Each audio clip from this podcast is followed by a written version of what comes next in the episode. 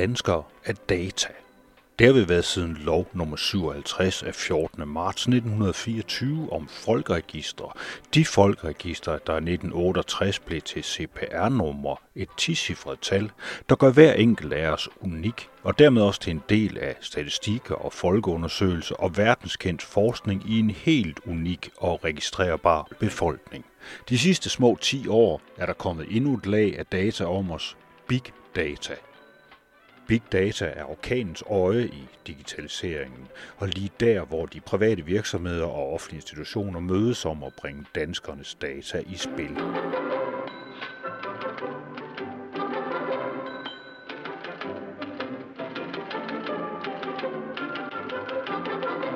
Big data er orkanens øje i digitaliseringen, og danskernes big data bruges i dag i stor stil af private og offentlige institutioner. IT-universitetet har siden 2017 undersøgt, hvordan de her data anvendes, hvad potentialet er i dem, og om det egentlig kan ske i respekt for demokratiske værdier som åbenhed og ansvarlighed.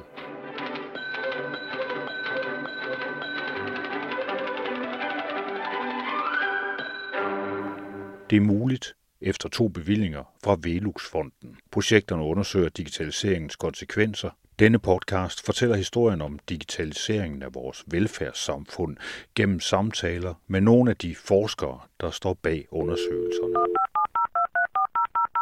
Jeg hedder Anders Kjærulf. Jeg er mere end bare data, selvom mit CPR-nummer er spredt ud over hele landet, og jeg siger hermed velkommen til en podcast, hvor du skal møde Christoffer Gad, lektor ved ITU og projektleder på Data as Relation.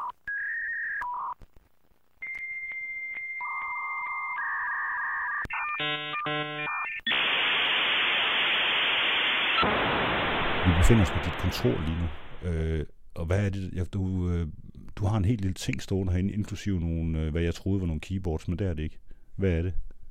Ja, det er min gamle Amiga'er fra dengang jeg var ung, og computer var en lidt mere øh, ny ting at få ind i hjemmet, end det er i dag. Så det har jeg sådan stående lidt sådan for hyggens skyld her på ITU, hvor alting handler om, at alting er, skal være nyt og fint og shiny. så er det meget sjovt at have de der gamle ting. Du jeg er ikke engang sikker på, at de virker mere. Du har sågar disketter, kan jeg se, og stående Ja, præcis. Ja. Som sikkert er totalt af, øh, hvad hedder det, magnetiseret og alt muligt. Det sjove ved Amigaen var jo, at den var en af de første, der havde sådan et grafisk øh, interface, ikke? med mapper og skraldespanden og alt det der, som øh, Macintosh jo så blev berømt på og fik mange folk det gjort. Men de var der faktisk nogenlunde samtidig med det her, øh, den type, den type styresystem. Hvad, hvad spillede du for nogle spil dengang? Det var mange forskellige ting. Altså jeg startede med, at han kom over 16, tror jeg, eller en anden kom over. Ja, han kom over 16, som var sådan en før 4, kom over 64, som ikke kunne særlig meget, og hvor det mest var bare sådan nogle helt basale spil. kør på en cykel og hop øh, over en bakke og sådan noget. Ikke? Og så, så kom Commodore 64, og så efterfølgende de der Amiga'er.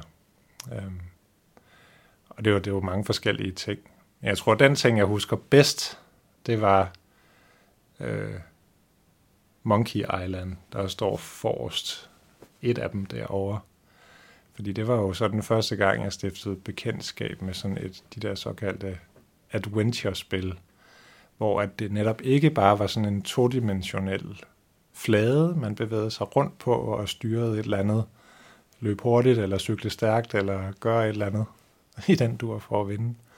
Men hvor der var en hel verden eller, og en historie, der ligesom øh, altså foldede sig ud der på computerskærmen, og man kunne være en del af det, ikke? altså være en del af at regne ud og ja, selv være med til at, ligesom at lave den der historie, følte man det var sådan meget mindblowing dengang, synes jeg. så jeg kan, jeg kan huske, at jeg fik øh, optimeret sammen med en kammerat også, altså hver fredag nærmest, der tog vi hjem og spillede. Det er så Giant Sisters, som var en klon af Mario, altså hvor man hopper rundt og skal ramme de der kasser med spørgsmålstegn på, og så kommer der penge og forskellige ting ud af dem, ikke? og det var virkelig, virkelig svært at gøre godt, men til sidst så blev vi rimelig, rimelig færme til det, synes jeg. Du har også joystick stående, kan. Eller hvad? Du ser den ene var hjemmebygget, eller hvordan var det så? Nå, jamen, der er en af dem, der er repareret med en golfbold, fordi at, at håndtaget ligesom faldt af. Det var da hårdt brug. Ja.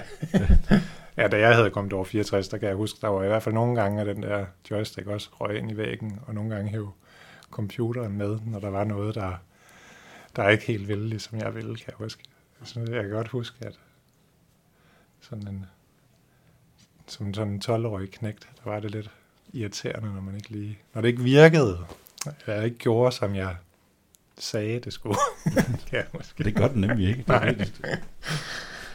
Men det var dengang, altså du har været med så, øh, altså fra starten herhjemme, kan man sige, i den der sammenhæng. Du må også være det. Altså, kan du så også huske skiftet fra, da man begynder at klistre noget internet på? Øh, ja, altså internettet, det var ligesom, da jeg startede med at læse på universitetet i omkring, øhm, altså jeg startede i 96, ikke? og det var første gang, jeg ligesom fik adgang. Øh, vi havde nogle maskiner stående deroppe, nogle, nogle af de Mac'er, som blev som øh, ja, Apple uddelte gratis til uddannelsesinstitutioner, og hvor man så kunne øh, begynde ja, at kravle på nettet, og hvad var det? UB, og jeg er netop en, der hedder Webcrawler, var en af de første af de der, on, hvad hedder de mere, ikke? Altså, men man begyndte at få, og vi fik en e-mailadresse, kan jeg huske der, som vi så kunne, som vist ikke brugt, blev brugt så meget, men Var det på begyndte at få en fornemmelse af det. Det var, i sta- det var der, jeg fik, ligesom blev koblet op på det. Det var simpelthen en, en universitets e-mailadresse, eller hvordan? Eller var det ja, så vidt, jeg, så vidt jeg husker, havde vi en, fik vi en på universitetet, men som vi ikke brugte. Så havde jeg, fik jeg vist også nogenlunde samtidig net derhjemme med sådan noget, ja, med sådan et modem med den karakteristiske lyd der. Øh.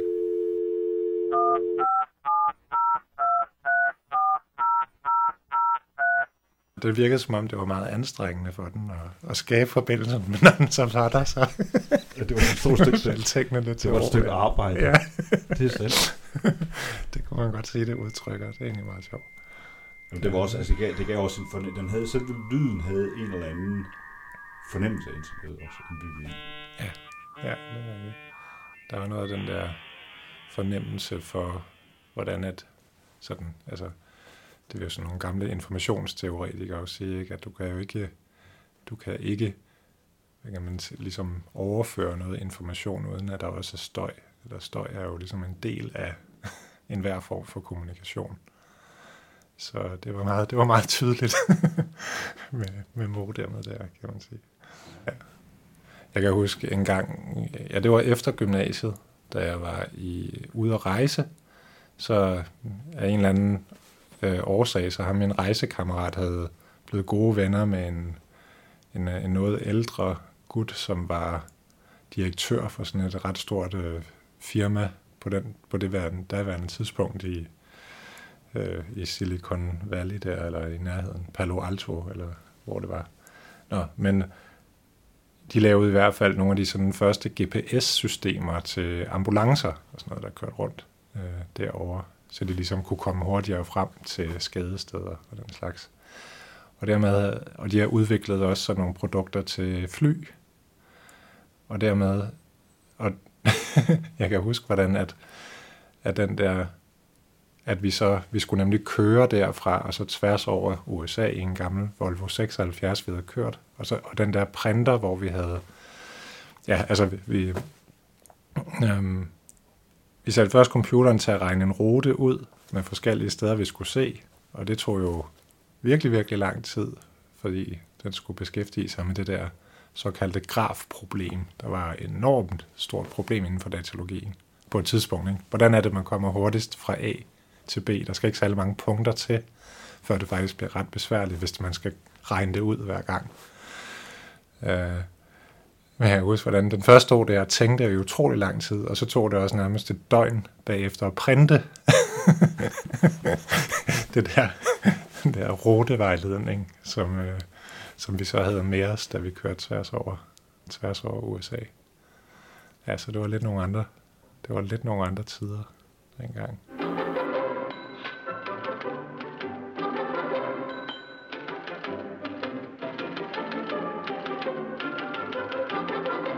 Sket en masse ændringer. Den, altså, samfundet har ændret sig ganske voldsomt, må man jo sige, siden, altså, siden du sad med din Amiga. Det må man sige. Der er jo sket så mange ting, så det er jo nærmest er helt umuligt at sige, hvor skal vi, altså, hvor skal vi begynde at gribe fat i det her, ikke? Øh, efterhånden. Jeg synes, dengang, netop hvis jeg tænker tilbage på informationsvidenskab, ikke, så var vores udfordring, det var, at der ikke var særlig mange samfundsteoretiske tilgang, der overhovedet havde blik for teknologi. Altså det handlede alt sammen om mennesker, og hvordan de sådan bestemmer, hvordan verden ser ud. Politikere og alle andre, som altså, konstruerer virkeligheden på forskellige vis. Ikke? Men der var ikke særlig mange, der havde blik for, altså, at teknologien faktisk spiller en ret stor rolle deri. Og det var meget altså, befriende, da vi fandt nogle af de her måder, nogle nye måder, skulle komme ud af sådan fransk filosofi, og der faktisk kunne bruges til det. Øh, men i dag så er den slags ting, det, det er jo ikke overraskende for nogen. Alle mennesker mærker hele tiden på deres krop, hvordan at, og i deres sociale sammenhæng, ikke? hvordan at teknologi spiller en afgørende rolle helt ned i de mest ja, basale, øh, hvor, ind i vores behov, ind i hvordan vi interagerer med hinanden, altså helt ned i, i kernen af, hvad det vil sige at leve, leve et liv i, i, i dag. Ikke? Så, så ja, der er sket rigtig meget, og jeg tror, at det er jeg tror, en stor udfordring kan være at finde ud af, hvor fanden er det, altså hvor er det, vi skal starte henne, når vi skal prøve at udrede, øh, beskrive vores situation øh, i dag. Det har hele tiden næsten altid rykket sig, før vi kommer i gang med at forske i noget. Så er der allerede sket noget nyt. altså, og forskning er jo sådan noget ret langsomt noget, ikke? Altså, så ja, det er noget andet i hvert fald at være i det her felt, end at studere, det ved jeg ikke, sanskrit eller græsk filologi, tænker jeg. Ikke? Altså, der sker måske...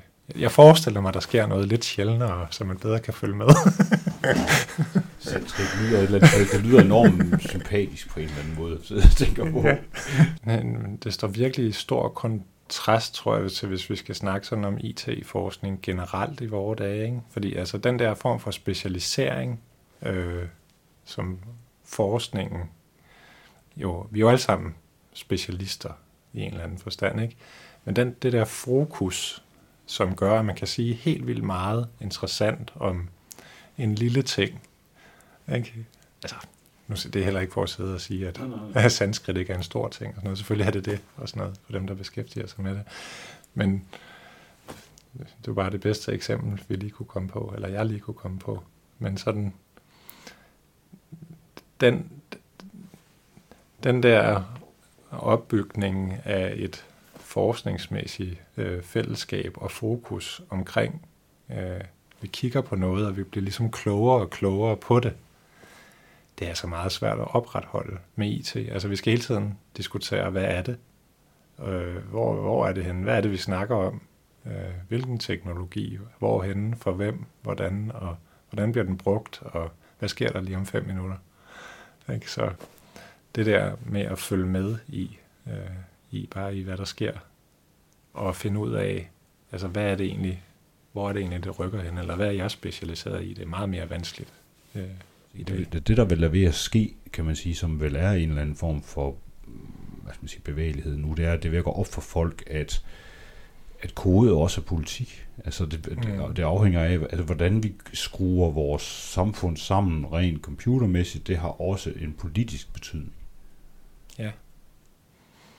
Jamen det er jo, øh, det er jo fuldstændig korrekt. Altså du kan på et filosofisk plan også godt snakke om, at der er et hver form for sprog. Altså kode er jo også et sprog, ikke? og det er en bestemt optik, der bygger på bestemte antagelser om, hvordan verden er skruet sammen. Og det bliver bygget ind i computerprogrammer.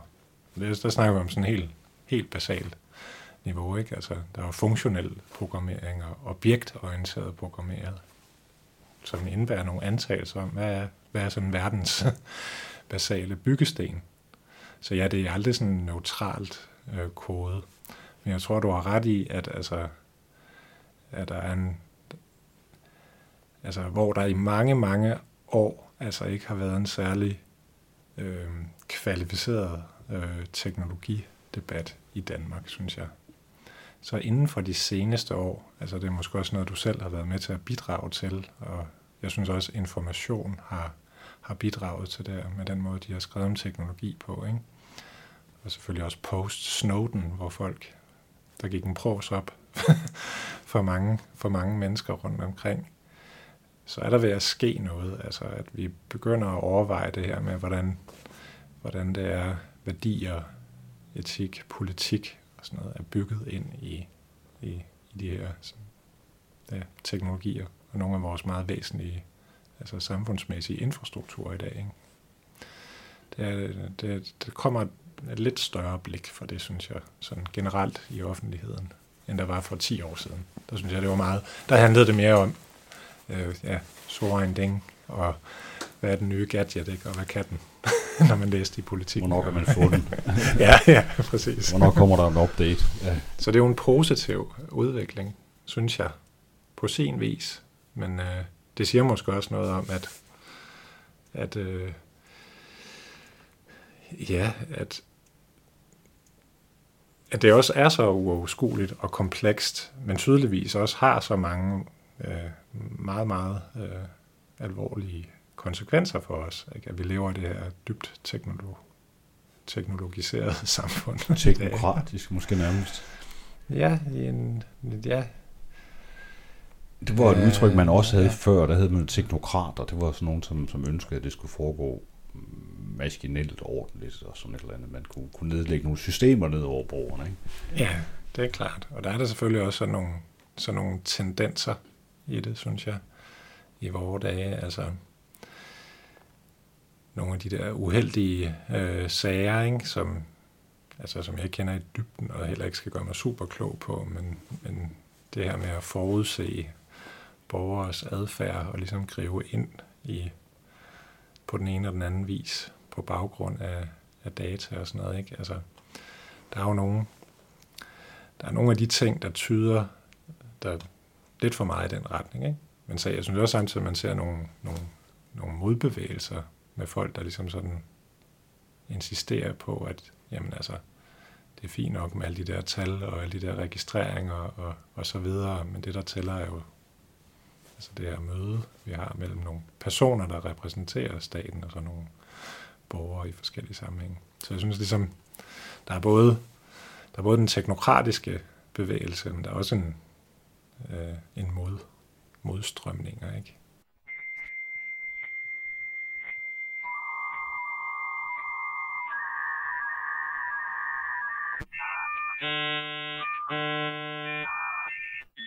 Jeg har altid tænkt på, at der, der er sådan en, hvad kan man sige, sådan en, et uheldigt øh, ægteskab ikke, mellem neoliberalisme og så IT. Altså det, den der idé om, at vi ved hjælp af tal og registreringer og ved at opsætte klare mål for, hvor vi skal hen, så kan vi gøre tingene bedre og mere effektivt. Altså IT er jo som skabt til det formål, ikke? fordi man hele tiden registrerer alle mulige oplysninger om de processer, der bliver styret ved hjælp af IT. Så ja, og nu glemte jeg lige, hvor jeg startede henne med det, men øh, det er, altså, jo mere vi har oplevelsen af, at det, det kan noget, og det kan bruges til noget, jo mere bliver der også en nødvendighed af, at vi skal gøre det. Og særligt i sådan, tænker jeg, sådan en en neoliberal eller new public governance øh, styret øh, stat, ikke? som jo stadigvæk er altså dominant, selvom vi også ser nogle, vi ser også nogle tendenser til, at det bløder lidt op nu, ikke? Altså folk får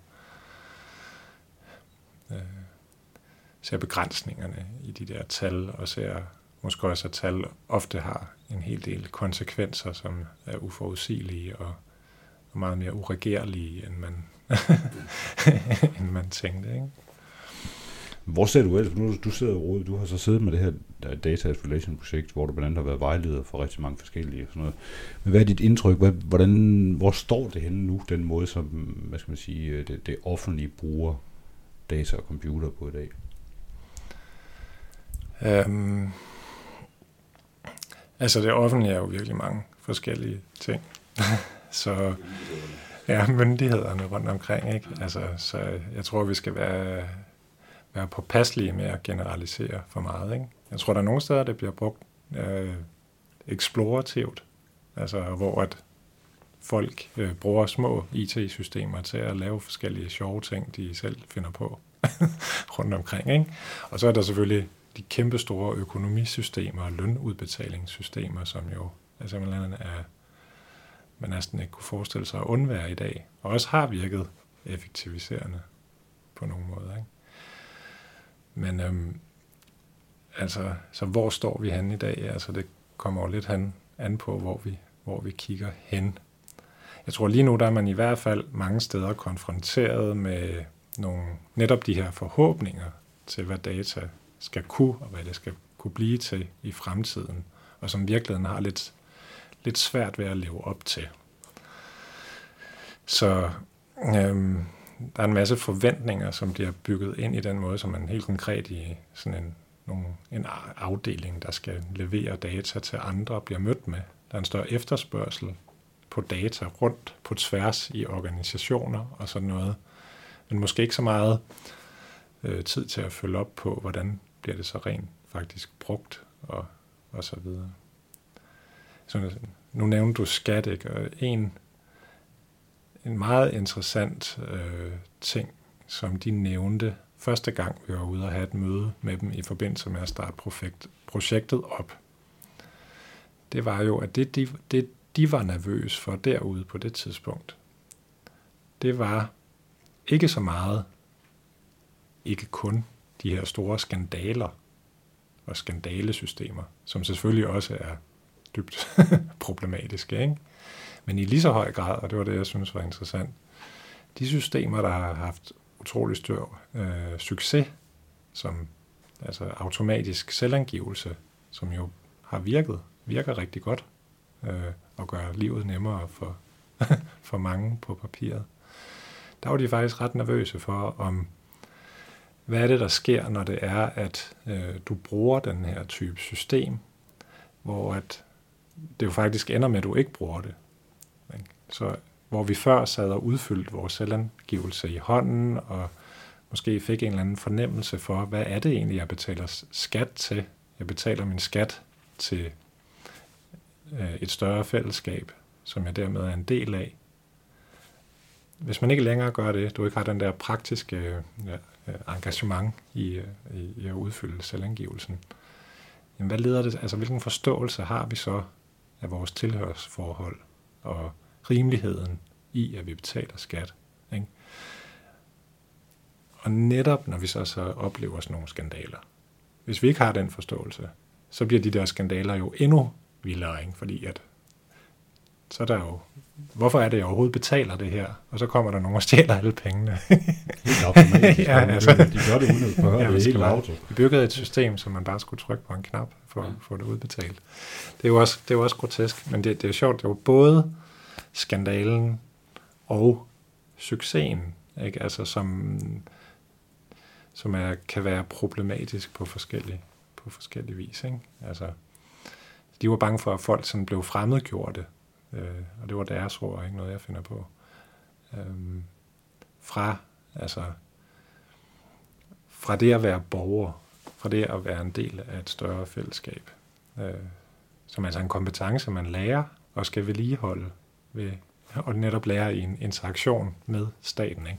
Det samme kunne man også sige, det er også noget af det, der er på spil i forhold til valghandlingen. Ikke? Altså hvis man bare swiper på sin telefon, og så er du ligesom stemt, så er det ikke en særlig, øh, hvad kan man sige, markant øh, kropslig og kulturel oplevelse, der er tilbage, hvor det vi har i dag, ikke, hvor vi kommer ned og står møjsommeligt i kø og ligesom deltager i sådan en, en øh, festlig kulturel begivenhed i det alt set, foruden alle politikerne, der sidder derhjemme og, og bider negle, ikke?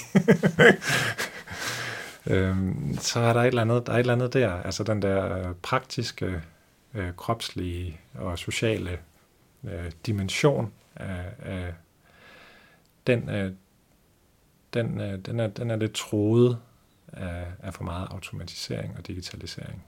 Altså. Hvis man tager skat, så er det jo, altså det er jo en kongerække af eksempler på ting, der er gået godt, men også en masse, frygtelig masse ting, der er gået dårligt. Altså vi har haft det der det mest famøse er jo EFI, et fælles inddrivelsessystem, som blev lavet øh, for, for en del år tilbage, hvor man så kunne konstatere, at man havde godt nok fået lavet et stykke øh, software, øh, som i hvert fald virkede på papiret, men det gjorde nogle ulovlige ting, som den ikke måtte, fordi det havde man ligesom glemt, fordi at det skulle gå lidt hurtigt. Og så er man nødt til at skrotte det og lave noget nyt, og så er der hele balladen for skat også omkring, at man i virkeligheden har haft nogle enormt solide grundsystemer, som har ligget under det hele, men som så nu er øh, kategoriseret som det, der hedder legacy software, alt sammen. Ja. Altså, det er så gammelt, så man kan ikke rigtig finde ud af, om man kan vedligeholde det og sådan noget. Alle de mennesker, der ved, hvordan de virker, de går på pension. Og, ja. der, og der er ikke nogen, der har tænkt på, at man måske skulle sende den videre. Mm. Ikke? Så, så der, der, er mange, der er mange ting på spil inden for det der. Altså inden for skat ja. i det hele taget. Også fordi det, det er centralt at få de penge hjem. Ja. Ja, det der legacy software, det er også en interessant ting. Den gamle, nu afdøde professor på datalogi, Peter Nauer, han skrev engang en meget spændende artikel, der hed uh, uh, Programming as Theory Building, hvor hans argument ligesom var, at når du, når du er, du laver et computerprogram, så opererer du med alle mulige teorier om det, du programmerer noget om, og hvordan verden er skruet sammen. Hvad skal det gøre for hvem, og og det er ikke altid, det er ikke nødvendigvis eksplicit i programmet selv. Der vil være, igen, som vi snakker om før, ikke? altså kodning er ikke øh, neutralt. Der er en mulig antagelser bygget ind, og sorteringer, noget der er med og noget der ikke er med, og bygget ind i det. Og det var noget af det, der faktisk gør det ekstremt svært at overlevere øh, til andre. Altså fordi programmet er et udtryk for en teori, som nogen har opbygget om verden i det, de lavede programmet. Og så, så ja, altså man ender i nogle situationer, hvor at noget vi tror, der er en dims, og vi kan give til andre og fortælle dem, hvordan de virker, faktisk er knyttet op på nogle personer, eller meget få mennesker, der egentlig forstår det her igen. De der enkelte systemer, altså det bliver nogle øh, hyperspecialiserede områder, ikke? selvom vi tænker på digitalisering og IT som sådan en meget, meget bred ting, ikke? vi alle sammen deltager i. ja, det, det er jo et begreb, der savner en definition jo, i virkeligheden også, hvad det, hvad det vil sige at digitalisere, fordi ja, det, det snakker vi jo meget om. Det er jo et ord, der bliver brugt, det er politikerne er meget glade for det, altså at sige, at vi skal have digitaliseret det her område, ikke? Altså, ja. Og så tænker man, okay, hvad mener du egentlig med det? Det er klart, ja. Ja, fordi altså digitale teknologier, det dækker jo alt, ikke? Lige fra, det ved jeg ikke, et termometer, der selv kan finde ud af at slukke, hvor der sidder en eller anden lille uskyldig ting i, til netop de her kæmpestore verdensopspændende øh, IT-systemer og netværk. Og, øh, altså, så det er, jo, det er jo simpelthen så mange ting, og det er også noget af det, der gør, at, at, øh, at det, det kan være svært at diskutere. Altså, hvad er det egentlig, hvad, det og jeg ved ikke, om det er muligt at lave en definition af digitalisering eller IT som sådan, men det dækker over så mange forskellige typer værktøjer, redskaber, instrumenter, processer og hvad ved jeg, ikke? Altså, så måske er det, altså måske skulle man ja, netop ikke prøve at definere, hvad digitalisering er, men begynder at snakke om nogle af alle de ting, vi gerne vil gøre med det, ikke? Og hvordan teknologier kan indgå det, i det. Jeg ved det ikke. Altså, det er i hvert fald tit, altså, så bliver det, ja, så bliver det mere sådan en politisk kategori, snarere end det har en eller anden mere konkret betydning, har du ret i. så vi skal altså ikke særlig mange år tilbage, før at den der, det var den der optimiste, optimisme, ikke? altså nærmest jubeloptimisme omkring IT, der var dominant blandt politikere. Altså, det er jo simpelthen ikke, der var ikke særlig mange, der havde en særlig udviklet teknologikritisk sans, hvis man skal sige det sådan mildt. Øh, det oplevede vi jo også i forbindelse med diskussionerne af de her e-valg. Ikke? På det daværende tidspunkt var det Margrethe Vestager ikke? og så Trine Bremsen som IT-ordfører for Socialdemokraterne dengang, der ligesom var med, og det var meget sådan, ja, men vi ser jo bare, hvordan det går, vi prøver det, og så samtidig med, at der sad hundredvis af, af netop Paul Henning Kamp og andre og sagde, der er dybe, fundamentale problemer ved overhovedet at lave et eksperiment i det her. Ikke? Og sådan, jeg synes, at der er en vist, en lille tendens til, at det, at, at det går i en lidt anden retning, ikke? at man diskuterer IT lidt mere kritisk. Men der er selvfølgelig også, men staten har også lige det her problem nu, ikke? at IT har jo sådan igennem historien i forhold til den, det offentlige blevet behandlet sådan lidt skiftevis som en absolut kerne kompetence, man skulle have i organisationerne, og opbygge og kunne alting selv, og så blevet øh, udskilt, fordi at der har været nogle chefer, der har betragtet det som, jamen det er jo bare infrastruktur, ligesom rengøring eller kantinearbejde eller et eller andet, ikke? hvor det, det er jo bare en simpel teknologi, der bare skal virke, så det lader vi nogle andre tage sig af. Ikke? Så er det nogle nørder, der taler jo, og så skal de bare levere. Ja, præcis. Og så har vi, derfor har vi kommunedata og sådan noget i dag, ikke, som stadigvæk er fuldstændig integreret del af den offentlige infrastruktur, man tjener penge på hver gang, der er nogen, der skal ja, det kan godt være overdrevet lidt nu, ikke? men hver gang der skal nogen, der skal bruge et CPR-nummer, så skal man ligesom betale kommunedata 50 øre for det. Eller, altså, det er sådan... Der er så, sket det med kommunedata. Ja. De er jo i virkeligheden ikke længere, det er jo ikke et offentligt firma mere. Nej, men det er det, jeg mener, ikke? Ja. Altså, det er, det er sådan, at man har skiftevis behandlet det som noget, der var en kernekompetence, og så som noget, som vi kunne betale os fra og få nogle andre til at gøre billigere.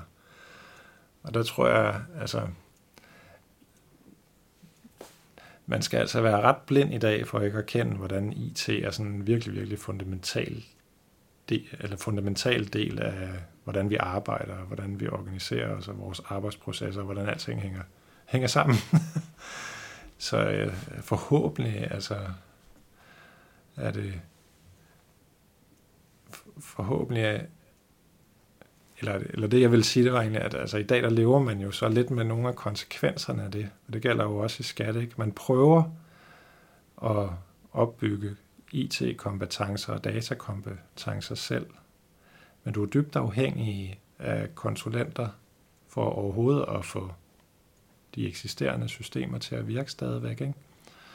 Og der er jo nogle processer i gang, og man må se, hvor langt man kommer, kommer med det.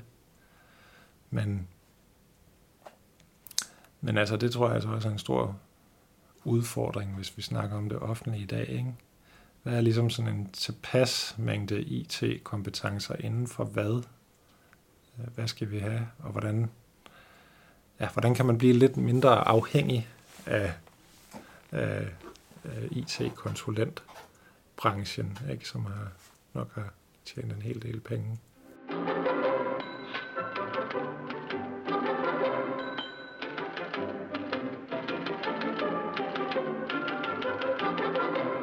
Noget af det rigtig, rigtig svære ved IT, det er jo netop, at det ikke bare optimerer tingene. At det hverken bare er sådan er godt eller skidt i nogen simpel forstand, men at det sådan grundlæggende laver om. Hvordan er det, jeg kommunikerer med andre? Hvordan er det, jeg laver den her arbejdsproces?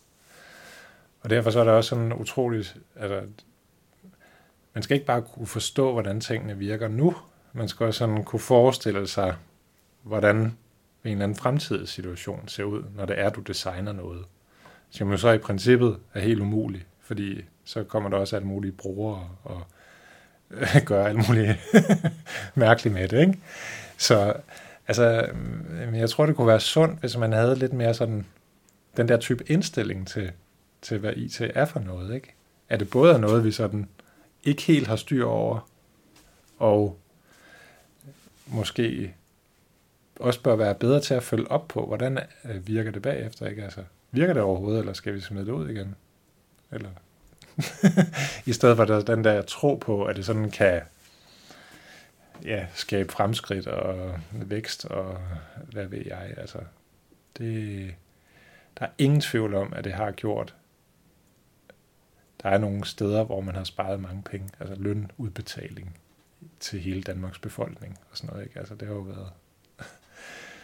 Men vi bør i højere grad måske tænke sådan lidt mere eksperimentelt omkring det. Ikke?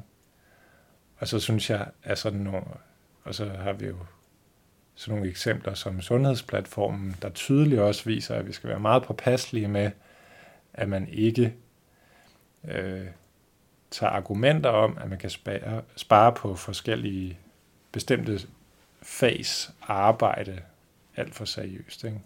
Der var hele grundlaget jo, at man kunne spare lægesekretærernes arbejde væk, hvilket man overhovedet ikke kunne. Og så ender det med, altså, så har man det system på en forkert øh, baggrund, kan du godt sige, eller på baggrund af et forkert argument. Så jeg synes, vi skal lade være, måske skal man lade være med at tænke IT så meget som noget, der skal bruges til at spare penge, men som mere noget, der kan bruges til at lave nogle interessante eksperimenter med at gøre tingene på nogle andre måder. Og så også yderligere, tror jeg, en, en erkendelse er, det er, det skal, det skal, det skal, det skal ikke stå alene, vel? Det skal aldrig være sådan den eneste mulighed. Hvis vi nu tager e-boks er sådan et rigtig godt eksempel på det der med, du kan godt gøre det til et krav, at alle skal gøre det. Men det virker ikke. Fordi der er nogen, der ikke kan. Der er nogen, der ikke vil. Der er nogen, der ikke er interesseret.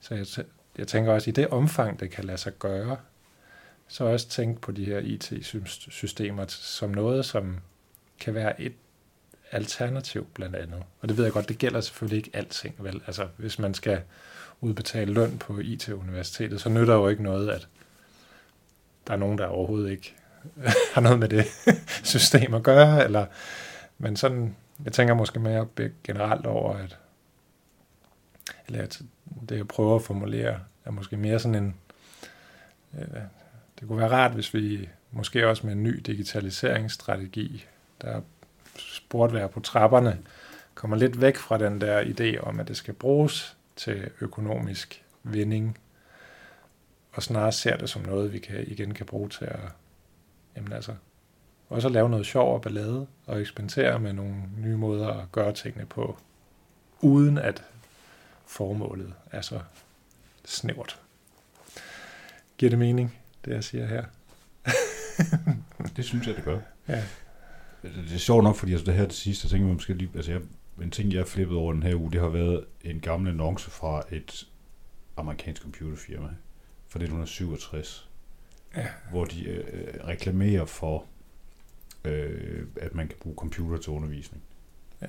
I 67, hvor der ja. sidder en fyr med et, et barn med, med et par hovedtelefoner og en skærm med nogle af de her øh, fine grønne øh, tegn på, ikke? og så hedder den så netop, at man vil lave differentieret læring, for eksempel. Ja. Altså i de Ja. systemer, hvor man så, altså hvis du er dygtig, så kan du komme hurtigere frem, og hvis du er mindre dygtig, vil du få ekstra hjælp af Ja. de her computersystemer.